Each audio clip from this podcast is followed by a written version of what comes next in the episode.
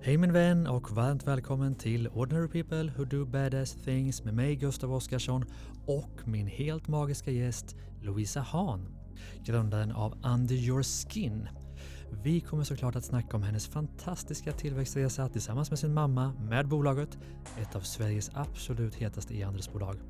Men vi kommer också prata väldigt mycket om hälsa, välbefinnande, meditation och hur man skapar ett fantastiskt liv, både som människa och som entreprenör förstås. Varmt välkommen till ett helt underbart avsnitt med Louisa Hahn.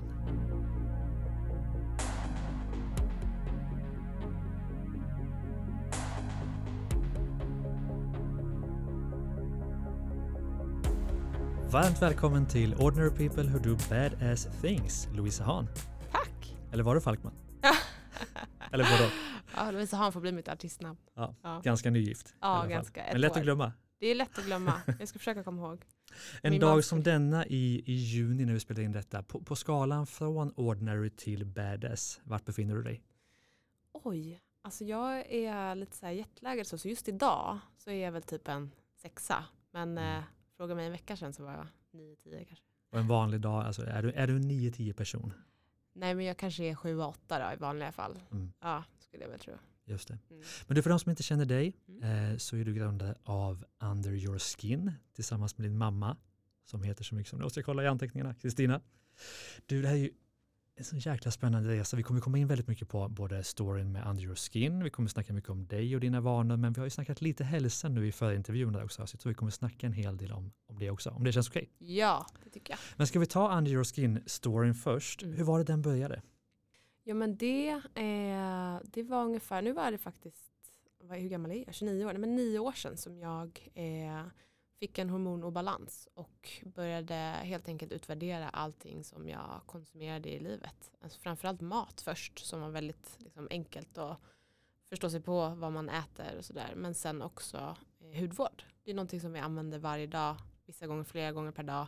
Och mycket kemikalier som vi inte vet vad det är för någonting. Och när jag började botanisera bland mina burkar i badrumsskåpet så blev jag väldigt eh, chockad över vad som faktiskt eh, fanns i burkarna. Mycket hormonstörande ämnen, mycket som, mycket som forskas på som kan vara fram- cancerframkallande som man inte vet. Och det tyckte jag kändes väldigt eh, obehagligt. Och jag och mamma pratade extremt mycket under den här perioden om det där. Och eh, det resulterade i att eh, Under Your Skin sen föddes. Något år, två år senare ungefär. Just det, och det bara blev så så att säga. Det bara blev, det var Ja. ju liksom massa omständigheter men mitt i det där när jag hade den här horm- hormonobalansen så åkte vi till Indien Mm. till ett retreat som eh, ligger i norra Indien vid Himalaya. Varför åkte ni dit? Det, alltså läkarna här hemma hade sagt att jag skulle äta eh, hormon, hormoner helt enkelt, alltså östrogen. Och jag började googla på det där och kände mig inte så, så sugen på det. Och mamma hade läst en bok om ayurveda och var helt liksom, insnöad på det. Och gav mig den där boken och sa, "Ja, men läs om det här. Och så läste jag. Och då var liksom, symptomen för obalanser då, just för min kroppstyp då, inom ayurvedan är det liksom tre olika kroppstyper. Det var på pricken det jag eh, hade. Mm. Så då kände jag att okej, men det här verkar vara värt att utforska. Och då hittade vi ett retreat eh, i Indien då, som vi åkte till i ungefär en månad. Och eh, när jag var där då så kom alla hormoner tillbaka på normala nivåer. Min mens hade varit borta över ett år, den kom tillbaka.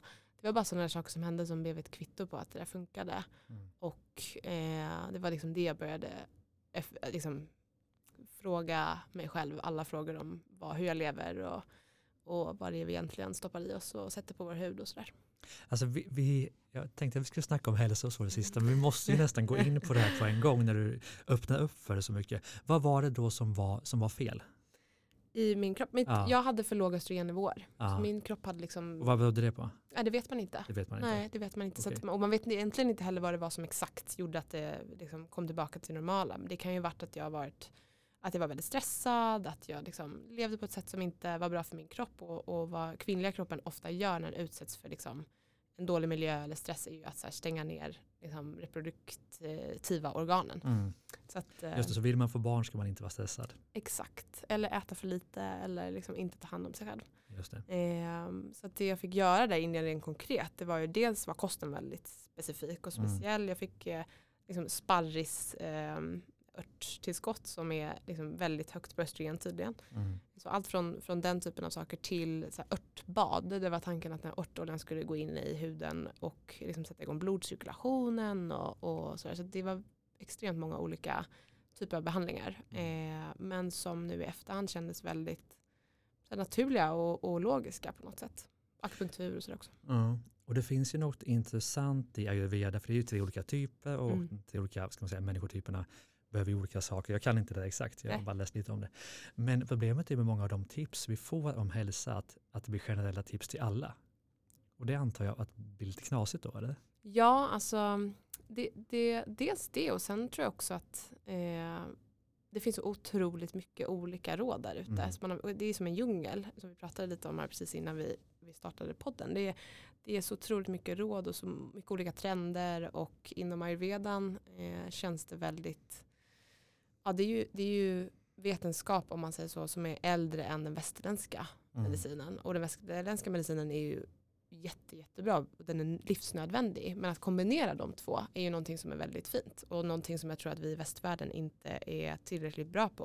Om man tittar på Tyskland så är man ju mycket längre fram än Sverige till exempel genom att kombinera holistiska metoder och eh, västerländsk medicin. Ehm, så att, eh, ja. Men ska vi ta ayurveda, för jag tror faktiskt aldrig vi har snackat Nej. om det i podden. Kan, kan du förklara det på något kort sätt? ja, spännande. Jag, är, jag ska säga att jag är absolut ingen expert. Men om man, Mer än de flesta som lyssnar gissar jag. Ja, kanske Mm. det. Men, men om jag ska förklara det kort så är det liksom traditionell läkemedelssätt från Mm. Indien som är, är liksom flera tusentals år gamla och där tror man på att det finns tre olika kroppstyper.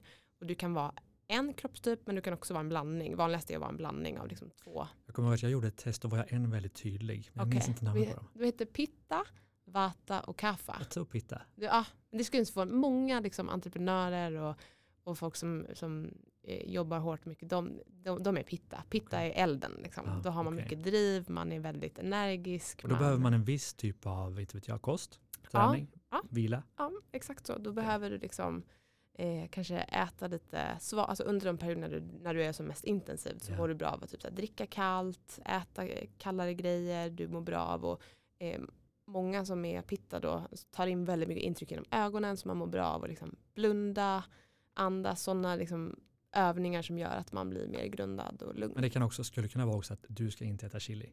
Exakt. Typ den typen. Ja. Ja, undvika stark mat Mm. och så, här. så, så det där är en hel eh, vetenskap som man kan googla Ja. på. Är, Men känner du att, att det, här, det här är sanningen, det här funkar för alla? Eller är det, liksom, är det lite hokus pokus?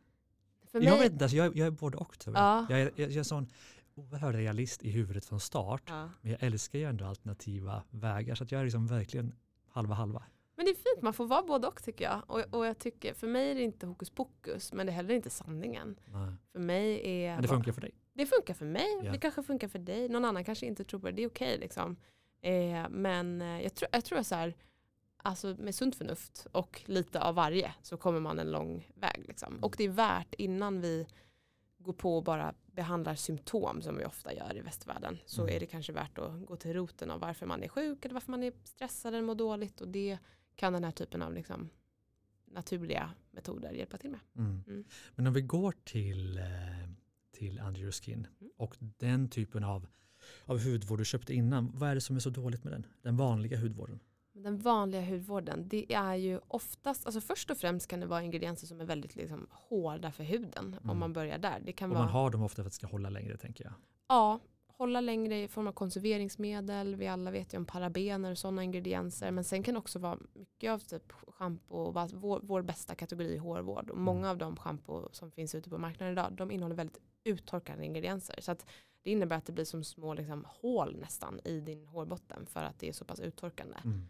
Och då blir håret fett och så vill man tvätta det igen och så blir det en ond spiral. Liksom. Mm. Så, att, så att dels är det det, men sen handlar det för, för oss på Under Your Skin väldigt mycket om att använda oss av ingredienser som är beprövade, som inte känns tveksamma i form av att det har visat sig finnas hormonstörande korrelationer eller cancerframkallande och, och inte helt enkelt eh, kemikalier som är för nya, som inte är forskade på tillräckligt. Mm. Mm.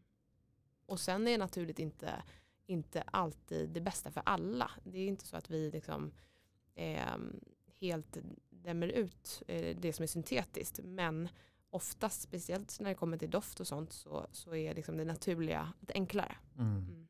Jag har aldrig fattat varför man ska ha doft i Nej. men det är en annan femma. Men okej, ni åkte till Indien, ni skulle starta bolaget, ni- men ni hade liksom ett tydligt why och så blev det succé på en gång. Oh nej. det var ju tre år. Vi lanserade och det var liksom så här, ingen har ju väntat på ett nytt hudvårdsvarumärke liksom, förutom vi. Man går du. inte och tänker på det. Inte Nej det gör man alla inte. fall. Nej, det, det gör man när man ska lansera ska jag Ja. säga att man gör det. Ja. Men eh, det, var, det ekar verkligen tomt. Vi lanserade liksom och bara ho ho, hallå. Men vad gjorde ni då? Eh. En sajt eller var det det som, ville ni gå via retail? Eller? Vi gjorde en sajt Ja. eh, och hade en väldigt så här, eh, påkostad sajt. Vi la ner väldigt mycket kapital på att den här sajten skulle vara bra. Liksom, och eh, lanserade med PR-byrå och allting. Och eh, det blev ju, eh, jag vill inte säga flopp, men det var verkligen radiotystnad från konsumenter. Eh, Ni hade ju ändå lite så här USPA, alltså mamma, dotter, kul. Mm. Alltså nytt uppstickare i hudvård, bla bla bla, utmana jättarna. Det fanns ju ändå vinklar tänker jag. Ja, verkligen. Och jag tror kanske att dels att, så här, inte, att att inte att vi var tidiga på e-handel, men kanske just för en produkt. Liksom. Ja. Alltså, det är en annan typ- typ om man är kanske Lyko, något som samlar många Mm. produkter på en site, Skin City och sådär. Men eh, för oss så var det extremt svårt. Eh, de första tre, fyra åren skulle jag säga att vi hade det supertufft. Och vi var ju Men affärsmodellen var, for, det var e-handel då också? Mm, mm. Det var e-handel egentligen hela vägen. Ja. Liksom. Eh, och sen, eh, ja, vi har faktiskt inte funnits på några återförsäljare direkt eh, större runt om i Sverige. Utan vi fokuserade ganska snabbt efter vi lanserade började vi fokusera på hotell. Mm. Så att vi eh, satsade på att komma in på hotellmarknaden. Där vi såg liksom, okej här, här finns det en marknad som i behov av volym. Man behöver mycket produkt, vilket är bra för oss.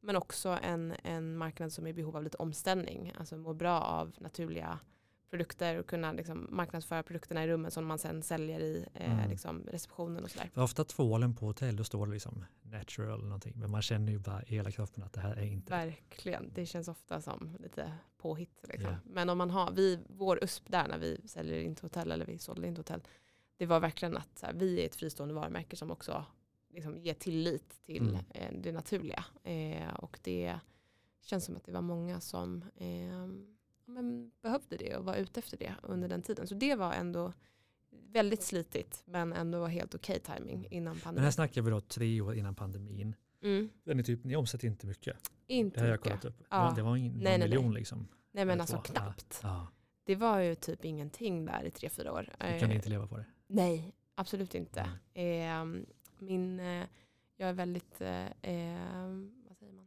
Lycklig att vara född med en mamma som är extremt driven och har drivit företag innan och sådär. Mm. Och var med mig och höll mig i handen under det här. Och jag pluggade ju första åren också som, Okej. samtidigt som vi Men ni gjorde det verkligen tillsammans. Det kan Ja. vi komma in på också. Det är spännande. Ja, eh, vi gjorde det tillsammans verkligen. Mm. Eh, Hur, hur är det att jobba med sin mamma? Ni verkar väldigt tajta. Ja men det är vi. Det har vi varit hela livet. Jag har vuxit upp mestadels med min mamma. Ja. Eh, och jag skulle säga i början var det ganska tufft. Mm. Just sådär, man kommer från en, en viss typ av relation in till att eh, helt plötsligt så ska mamma säga till en vad man ska göra fast man har blivit vuxen. Och, ja, men den där dynamiken var, Och var vem är liksom, chef? Exakt. Vem var chef? Ja, jag har ju varit vd hela tiden. Ja. Jag blir mammas chef helt plötsligt. Hon var en jobbig jävel ändå. Alltså. ja, nej men det där dynamiken var tuff i början. Ja. Men jag skulle säga nu under de senaste två, ja, men två tre åren. Vi tog liksom ett snack och sa att nej men ska det här funka då måste vi kunna vara professionella med varandra och respektera varandra på den här, liksom, i den här sfären också. Mm. Och eh, det blev så mycket bättre efter det. Och sen dess så, nu är det, alltså det är ju helt underbart. Det räcker ju med att man, en blick på ett möte och man vet exakt. Liksom. Så att Mm. nu är det bara en fördel skulle jag säga. Och att man, vi var precis i New York förra veckan eh, och jobbade, då kan vi åka tillsammans. Det är också en sån kul Mm. grej att så här, man slipper åka själv, man Mm. kan vara tillsammans. Liksom. Så det, jag är otroligt tacksam över det faktiskt. Mm.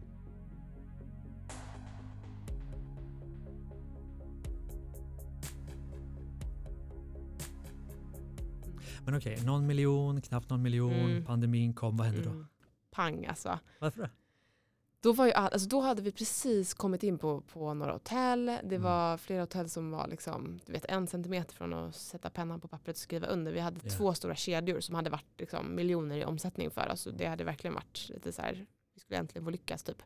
Men då kom pandemin och ingen, alla slutade svara. Liksom. Ehm, så då så skrev vi faktiskt i vårt styrelseprotokoll, vi är det här bolaget sex månader till. Det står i Mhm. vårt styr- styrelseprotokoll. Så om man- 2020 någonstans. Ja, exakt 2020. Början på 2020. Ja. Eh, och jag var så här, jag tog typ några månader av och bara skulle fundera på vad jag ville göra liksom, Mm. efter det här. Eh, Vad hade du gjort annars? jag vet inte, jag kom, han aldrig komma Nej, fram till det. Ja. Men eh, under den tiden så, eh, så kontaktade Fedja Porobic mig. Eh, han är en e-handels, jag vet inte om du vet vem det är. Nej, Nej. Han borde du po- podda med. Ja. Men han är en e-handelsguru som eh, har hjälpt extremt många. Allt från Adore till eh, Mockberg till eh, Odd Molly eh, innan, när det gick bra för dem. Ehm, han, vi hade träffats någon gång innan och, sådär, och han skrev till mig bara, men du ska vi inte ge det här en sista chans? Och jag var så här, vi, jag har inget att förlora, alltså, absolut. Och då började vi bara med att rulla ut några annonser och då, var, då började det ticka på. Då var det så här, okej shit, vi sålde för 5000 idag. Så några dagar senare så Då snackar vi annonser på inte vet jag, Facebook. Facebook. Ja, Facebook och Instagram. Och sen så några dagar senare så bara, gud idag sålde vi för 10 000. Och sen så Mm. kom liksom ihåg dagen vi, när vi sålde för 70 000 en dag. Var Ni måste liksom väl ha gjort det innan också? Eller? Nej, nej. Alltså aldrig. Vad gjorde ni innan då? Kalla samtal? Exakt. Det kan man göra. Eh, vi- Bra skola liksom. Ja. Men eh, nej, så det där var ju som på en film typ. Se att Shopify när det bara började rulla in typ. Eh. Vad var det folk gick igång på? Var det en naturlig hudvård? Alltså, det hade man ju hört innan delvis. Ja, verkligen. Alltså vi, vi gjorde typ tvärtom mot vad alla gör. Vi hade en bild på mig och mamma och så skrev vi liksom ett milslångt inlägg på, alltså så med text. Liksom. Mm. Och körde det som annonser och det började folk fastna för. Mhm. Liksom. Eh, Storytelling. Ja, storytelling och det hade vi inte gjort innan ehm, på det sättet riktigt. Vi hade mer gjort det liksom i PR och så. Och det, ja, det funkade. Så att, eh, det var hösten 2020. Sen kom han in som delägare, Fedja. Mm. Och eh, sen har det bara, sen har det liksom därifrån har det rullat på och vuxit i ja, men snabb takt. Vad snackar vi nu? Eh, förra året omsatte vi 36 miljoner. Oj, snyggt. Mm. Kul. Mm. Och hur många anställda? Nu är vi sex på bolaget. Sen Fedja har liksom en konsultbyrå och vi sitter tillsammans. Så totalt involverade i att få liksom skeppet att gå runt så är vi väl 20 ungefär. Ja. Inte alla jobbar heltid men Wow, grattis. mm. Kommer det öka i år? Ja.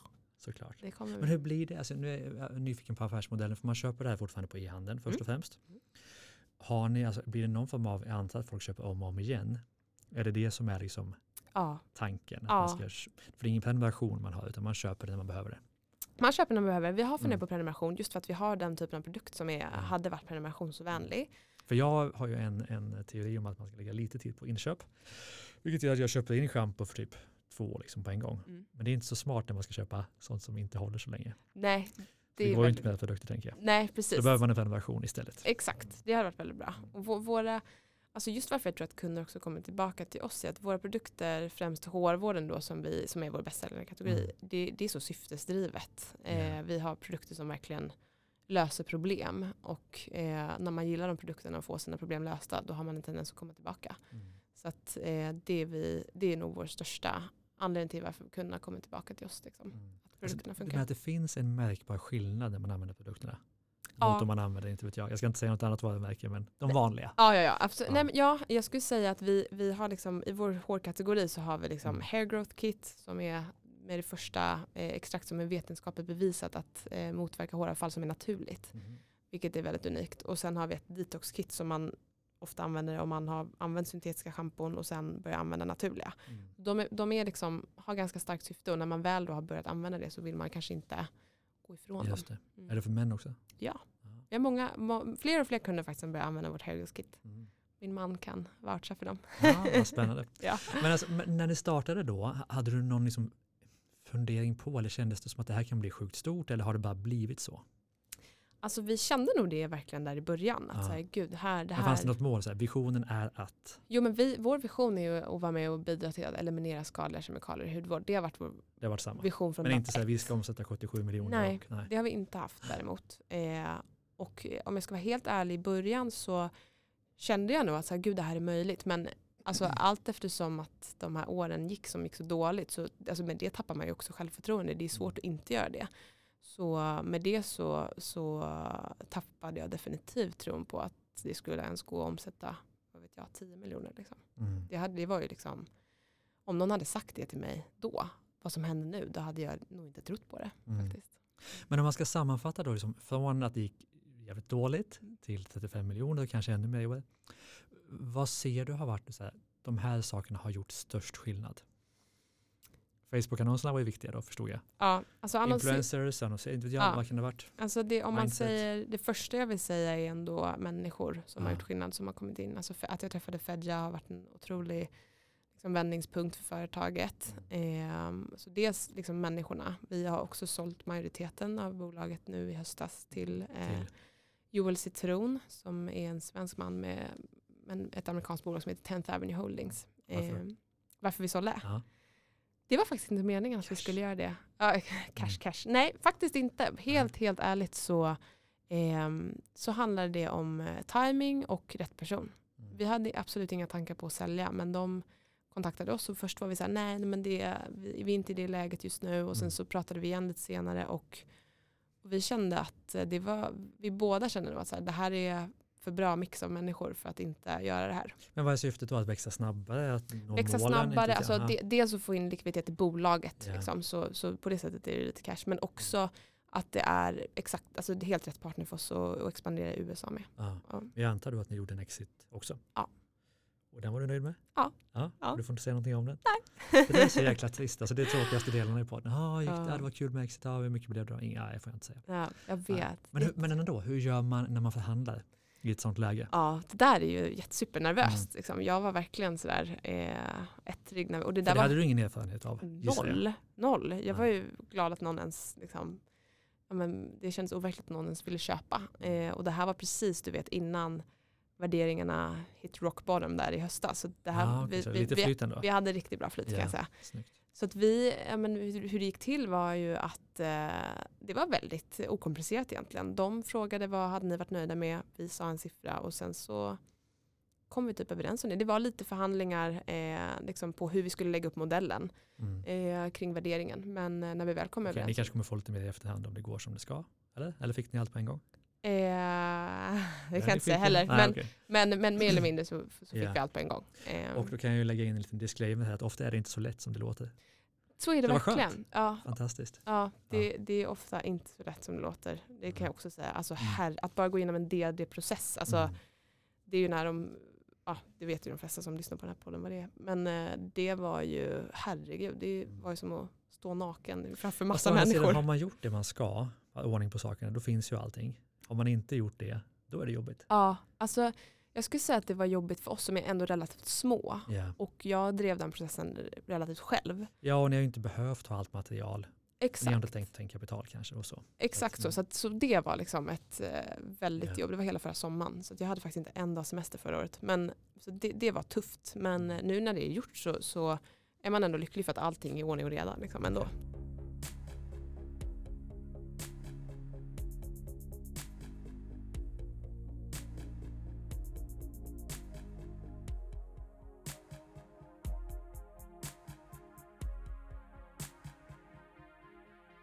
Men okej, jag har ingen aning om hur mycket pengar ni fick. Jag bara hittar på att ni fick 20 miljoner. Okej. Eh, vad gör man då när man har fått pengar och känner att nu har jag ändå, nu har jag ändå lite cash? Och eh, vad, vad händer med motivationen? Eh, ja, men det tänkte jag faktiskt mycket på innan. Mm. Att så här, gud, undrar om man kommer bli mer omotiverad eller sådär. Men vi äger fortfarande en liksom, betydande del av företaget. Mm. Och sen är jag väldigt tacksam för att de nya ägarna är extremt eh, förstående mot att vi kan businessen bäst. De, Och ni gör fortfarande jobbet, Ja. ni bestämmer. ja, vi, allting är som innan. Så min motivation har faktiskt snarare blivit mer. Jag tror att det Mm. kanske är ganska ovanligt när man Jo, har blivit men uppköpt. kanske så här, det kan ju bli mycket mer nu än det kunde innan. Kanske. Exakt. Det var ju tanken. Ja, ja. Mm. så det, det är dels det. Men sen känner jag också att de, Joel Citron då, och de som, teamet som jobbar i USA, de är alla så stöttande och så, eh, de är bara en hjälpande hand. Som, Mm. så, och man har fått ett större team. Så jag känner mig mer motiverad att så här bevisa att så här, ni gjorde rätt som köpte upp oss för att de är Ja. så pass bra. Och jag tror att det är ovanligt för, för uppköpare så att det låter ju liksom nästan fake när jag säger det. Men, Mm. men, eh, ja, man har hört mycket om alltså, tvärtom. Ja, lägen, exakt. absolut. Så, att, eh, så jag är väldigt eh, glad över att det, det, vi lyssnade på magkänslan att, Mm. från början där, att det var rätt. Liksom. Ja, men nice. Mm. Men du, innan vi släpper lite businessdelen, Mm. eh, eller vad är målet? Alltså, ska ni bli jättestora? Ska det bli miljardbolag? Ja, det är klart. Ja, internationell... eh, Ja. Bla, bla, bla. Ja. Ja, Okej, bra. Kul. Enkelt. Men du, eh, jag, var lite, jag vet att många av lyssnarna är nyfikna på uh, influencer marketing och jag vet att ni var tveksamma till det, har jag läst. Mm. Och men att ni satsade på det efter ett tag och att det funkade ganska väl. Mm. Uh, har du några takeaways? Liksom, vad är det som har funkat och vad ska man tänka på? Mm. Jag var väldigt tveksam i början på grund av att vi testade lite eh, spridda skurar, fick inga bra resultat. Däremot så, eh, så började vi igen efter en tid tillsammans med Fedja. Och det jag skulle säga vad som gjort skillnaden för oss är att gå på de oväntade. Mm. Som man kanske inte tror eh, är, har rätt målgrupp för ens produkter och sådär. Vi började till exempel mycket mer ute i landet den här gången när vi började testa. Vi Eh, absolut, eh, influensen bor i storstad också men mycket mer liksom, spritt och brett över hela Sverige. Eh, vilket för mig innan, man, man lever ju kanske i sin lilla värld och har en viss referensram och tänker att men, de här kommer funka. Och så är det precis tvärtom. Så att jag skulle säga att våga testa oväntade influencers, våga testa mindre influencers. Sätt inte alla pengar i en pott utan sprid ut dem. Det är nog min största takeaway att eh, inte satsa för mycket på en person utan Mm. sprida ut det och våga satsa på mindre, våga satsa på de som är genuina, som, som pratar till sina följare som sina vänner. Liksom. Mm. Mm. Men kan du räkna hem det, alltså, kan du få ihop business caset? Mm. Det är inte bara bygga brand utan Nej, Nej. vi får ihop business caset väldigt bra på influencers. Skulle jag Ah, säga. kul. Eh, ja, så det, jag skulle säga att det, det, sen vet jag inte långsiktigt om det kommer hålla, men just nu i alla fall så är det en av våra liksom, bästa källor. Mm. Mm. Och det är ett smart sätt också att komma in på en ny marknad. Verkligen, naturligtvis. absolut. Så det och liksom user UGC, alltså user generated content använder Ja. vi oss mycket av. Men eh, om vi bara håller oss kvar vid e-handeln lite, finns det några andra e-handelstips som du bara wow, det här har funkat? Ja, alltså eh, influencer marketing, annonser är det som har funkat bäst för oss. Just när det kommer till e-handel så tror jag också att man måste ha mer än bara en produkt. Alltså det, det är ju en upplevelse att handla på e-handel. När du går in i en butik så kan du fysiskt ta på saker, det kan du inte med en e-handel. Så att jag tror att det måste komma mer till det än bara en produkt. Du måste, om, inte, om man, kunden inte vet exakt vad den är ute efter så tror jag att man behöver liksom ledas in på rätt spår och med det så behöver man berätta en story, berätta sina uspar mycket högre för att nå igenom bruset. Mm, Liksom. Och om det och kan om vara igen. svårt. Om och om igen. När Mm. du själv känner att du har gjort det en miljard gånger då ska du göra det Mm. tio gånger till. Liksom. Mm. Kul, nu har vi Mm. snackat business. Yes. Nu ska vi snacka lite mer om dig, för det jag alltid är nyfiken på den här podden är ju varför just den personen jag har framför mig har lyckats med det den har gjort. Mm. Du är 29, Ja. sa du va? Ja. Och enkel fråga, varför har just du lyckats med detta med Under Your Skin? För jag menar, det, är inte, det är ganska många som vill bygga ett, ett företag, speciellt många tjejer som vill bygga någonting inom skönhet, Mm. hudvård och liknande. Mm. Varför har just du lyckats? Jag tror timing och Mm. drivkraft och passion. Att, eh, alltså timing på marknaden, det såg vi ju när man inte hade timing att det inte gick så bra. Men sen också eh, just varför vi har lyckats tror jag är drivkraften. Och, och någonting som jag alltid haft med mig i huvudet är så här, segast vinner. Alltså ge inte upp. Mm. Och Fast du var ändå nära att lägga ner. ja, jättenära. Mm. Eh, och, men jag hade ändå med mig det då. Segast vinner i bakhuvudet hela tiden. Att så här, våga, våga satsa. Det är så himla enkelt att säga. Eh, men det är så svårt att göra faktiskt. Eh, att så här, våga vara kvar när någonting går dåligt. Vi var ändå kvar i fy, nästan fyra år när det gick dåligt. Det är en lång tid. Liksom. Så att, eh, jag tror att det är här, en blandning mellan uthållighet, drivkraft och eh, ja, lite badass då. Lite badass. Ja. Men är det någonting du alltid haft eller var du en, en ordinary när du var ung? Alltså ung, du är fortfarande ung men när du var inte jag, 14, 15? Nej, alltså jag har aldrig varit så här revolution, revolutionerande tonåring. Jag, Ja. Snarare tvärtom. Att jag, jag när jag var yngre, just rent personligen, så hade jag ganska svårt att typ uttrycka min åsikt och var väldigt så här till lags ofta. Men jag tror att i jobbet så var det en ny arena för mig och helt plötsligt kunde jag så här, uttrycka mig och säga vad jag tyckte och ingen tog det personligt. Det var liksom, så på det sättet tror jag att så här, jag har blivit mer och mer badass med jobbet och det har hjälpt mig även Och personligen. du kunde hitta på vem du ville vara kanske också? Ja, att så här, Mm. ja, prata mer tydligt vad jag vill och speciellt när det har varit mitt företag att det är så här, nej men det är ju ingen annan som behöver tycka någonting liksom. Nej, exakt, förutom mamma då. Ja, förutom mamma. Men hur har du behövt förändras från den dagen ni startade bolaget till idag? Kan du säga att wow, jag har liksom, det här har jag behövt förändra, det här har jag behövt utveckla, det här är jag idag som jag inte var då? Absolut. Alltså, På vilket sätt? Det, på väldigt många sätt. Det ska jag säga att det jag har behövt att förändra det har nog varit ehm, alltså just det här att kunna ta emot kritik och inte, Mm. kunna ta, äh, inte behöva ta det personligt. I början var det väldigt svårt att inte eh, Exempel? Alltså bara du hade gjort en presentation och någon hade åsikter om lite grejer. Det, det kunde jag ta jättepersonligt. Mm. Till att nu så spelar inte sånt någon roll alls. Så, att, så det tror jag att eh, ta feedback på ett annat sätt. Mm. Eh, också sen när man får anställda att känna att man inte eh, om man behöver ta allting personligt. Det har varit en grej som jag nog har behövt förändra. Och sen det som man förändras naturligt. Det har nog varit det här med att jag eh, tar för mig mer. Alltså jag tror att det är väldigt vanligt som, som kvinna och ung att man inte vågar ta för sig eller ta plats eller tro på sig själv. Det har nog varit... För jag såg, du vet, du har ju eh, det var någon bild på LinkedIn där du Mm. sitter på någon stol Mm. och du ser ju ut som en person som jävlar tar för sig. Eller? Har du jag det har med? väl blivit det. Ja. Kul. Absolut. Det, Ja. det, det, Vad skönt att bygga sig själv så. Ja, Och det är ju lite så här, man bygger en story om sig själv och den måste ju vara sann. Men man kan ju överdriva och utveckla den lite mer än man kanske är för att våga bli den man vill vara. Ja, Såklart. verkligen, verkligen. Och det handlar ju också om så här, the story you're telling yourself, liksom, Mm. om vem man är och hur man vill vara. Och eh, ja, men så här, våga, det låter kanske flummigt, men så här, våga stå i sitt egna ljus och bara göra det man tror på. Det är Mm. väldigt befriande. Men du, hur ser dagarna ut för dig? För det kän, du känns som en person som är medveten. Du gör medvetna val, tror jag. är min Ja. bild av dig Ja. efter att ha känt dig nu i en halvtimme.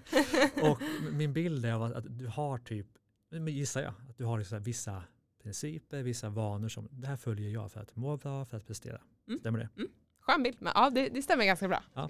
Ta oss igenom så här, Louisas bästa vanor och principer för Mina ett bäst- fantastiskt liv. Ja, som jag får få till då på en, Ja. eh, på en bra dag. Ja, men så är det väl Mm, alltid. ja, Eller- verkligen. Nej, men jag skulle säga att mina dagar ser väldigt eh, olika ut så att jag, det är inte alltid att man hinner vara bra. Alltså, Liksom. Best day. Bäst ultimata day- dagen. ultimata dagen då, då det jag gör för att må som allra bäst är att jag mediterar. Mm. Eh, jag börjar morgonen med att meditera. Det är någonting som jag har hållit på med ganska länge nu på ett eller annat sätt. Mm. Meditera. Jag skulle säga fem år kanske. Ja, men hur länge per dag?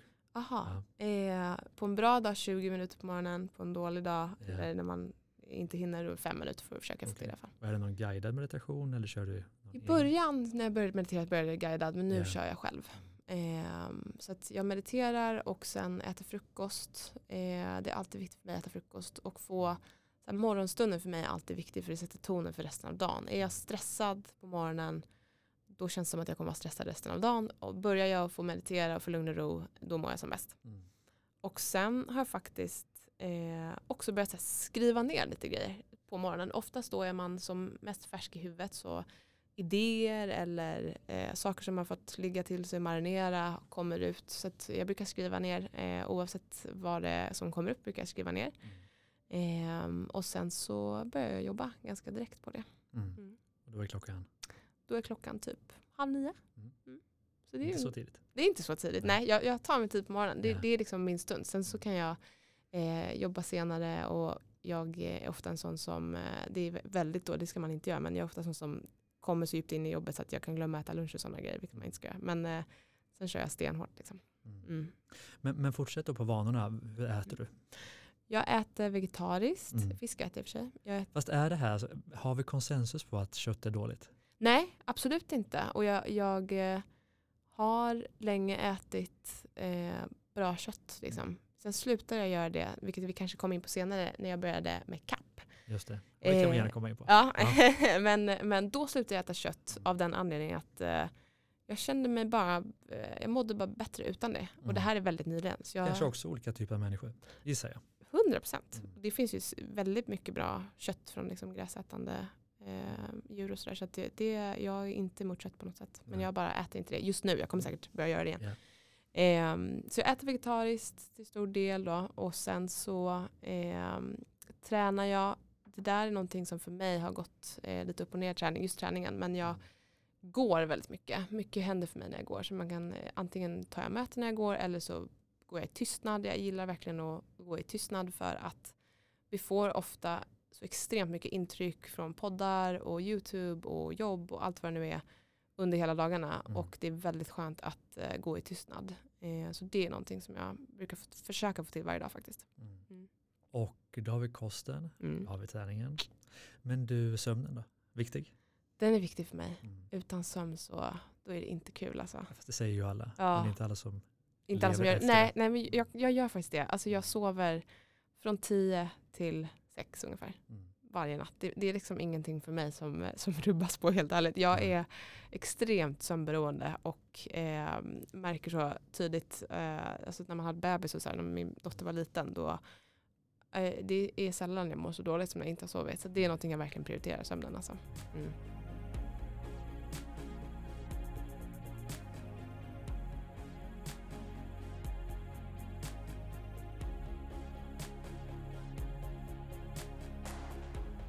När vi går tillbaka till dagen, Mm. för nu har vi snackat om kost och, och Mhm. sömn och sådär.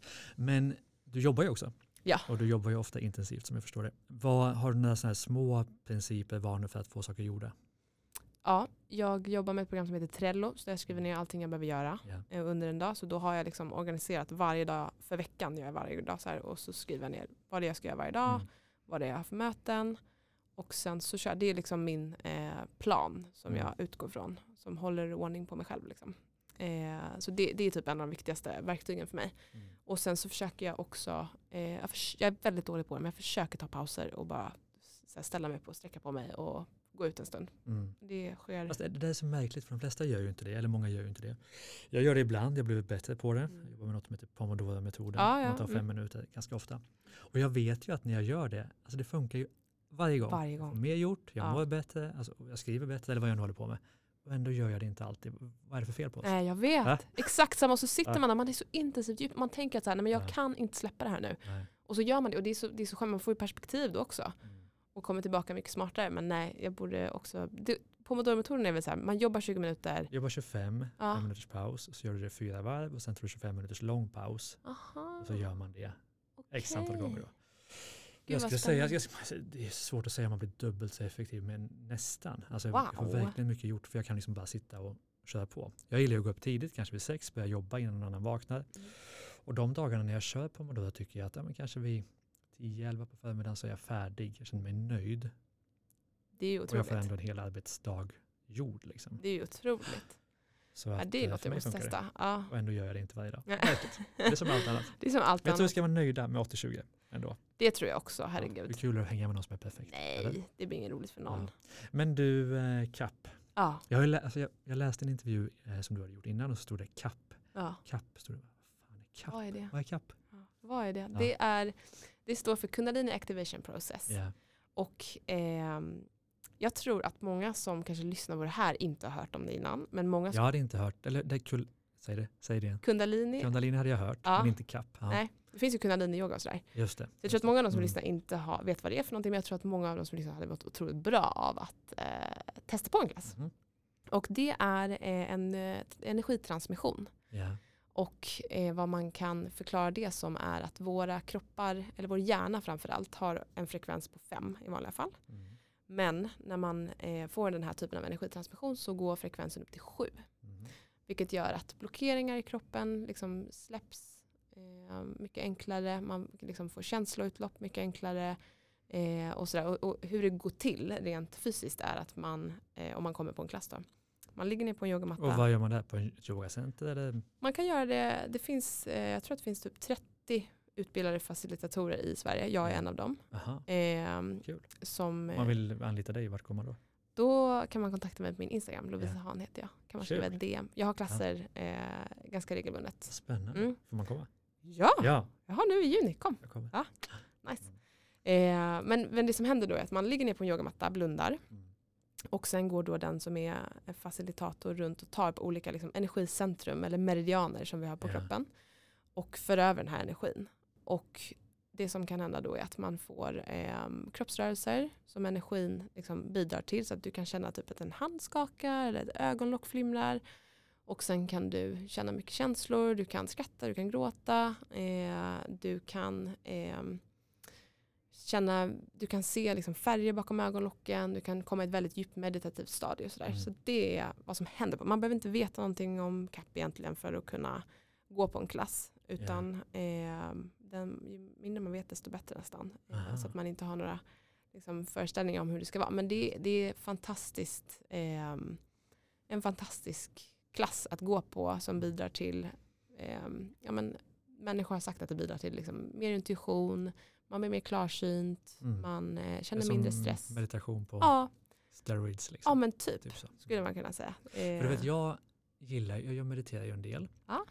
Jag har gått på hypnoskurs, jag Mm. har ju eh, varit på healing, alltså jag har varit mass, Du ska ju testa Det är det här, kul, känner jag. Men jag känner ju ändå att, att, att det aldrig, jag vill att det ska lyckas, men jag känner att det aldrig ordentligt lyckas på mig. Mhm. För jag tror jag har, det här är min bild, vilket är en Mm. knasig bild då, Ja. att det finns något kontrollbehov som liksom skyddar mig från att Ja. verkligen få det på djupet. Ja. Det är ditt, Kan det vara så? det är, Jag säger det till mig själv. det är ju så ditt intellekt knasigt. som Ja, säger så precis. till dig. Men det är klart att det inte är så. Nej, jag, vet, jag, fattar, Nej. jag fattar det, men jag ändå så inser att jag tänker Ja. så. Hand... Men, eh, kan du märka att det du gör med CAP funkar för vissa och inte för andra? Kan man vara mer eller mindre mottaglig? Du kan vara mer eller mindre känslig för energin. Ja. Men det som är väldigt spännande med CAP är att du kan komma in i rummet och vara liksom jätteskeptisk. Och så lägger du ner på en yogamatta och alla dina, all, allt det du tror liksom förändras. Mm. För att när man upplever det. Just det. Jag är nog tvärtom att jag är inte skeptisk. Nej, Men det låser jag sig på fattar. något sätt. Det låser, och det, det där är ganska vanligt att det Ja. gör det. Och speciellt när man går på CAP kanske en första gång och man Mm. gör en demo och visar hur det ser ut och sådär. Och det ser ju liksom eh, det, det får många, liksom, kan många få en låsning av och tänka Mm. att så här, ah, det kommer inte hända något på mig i princip.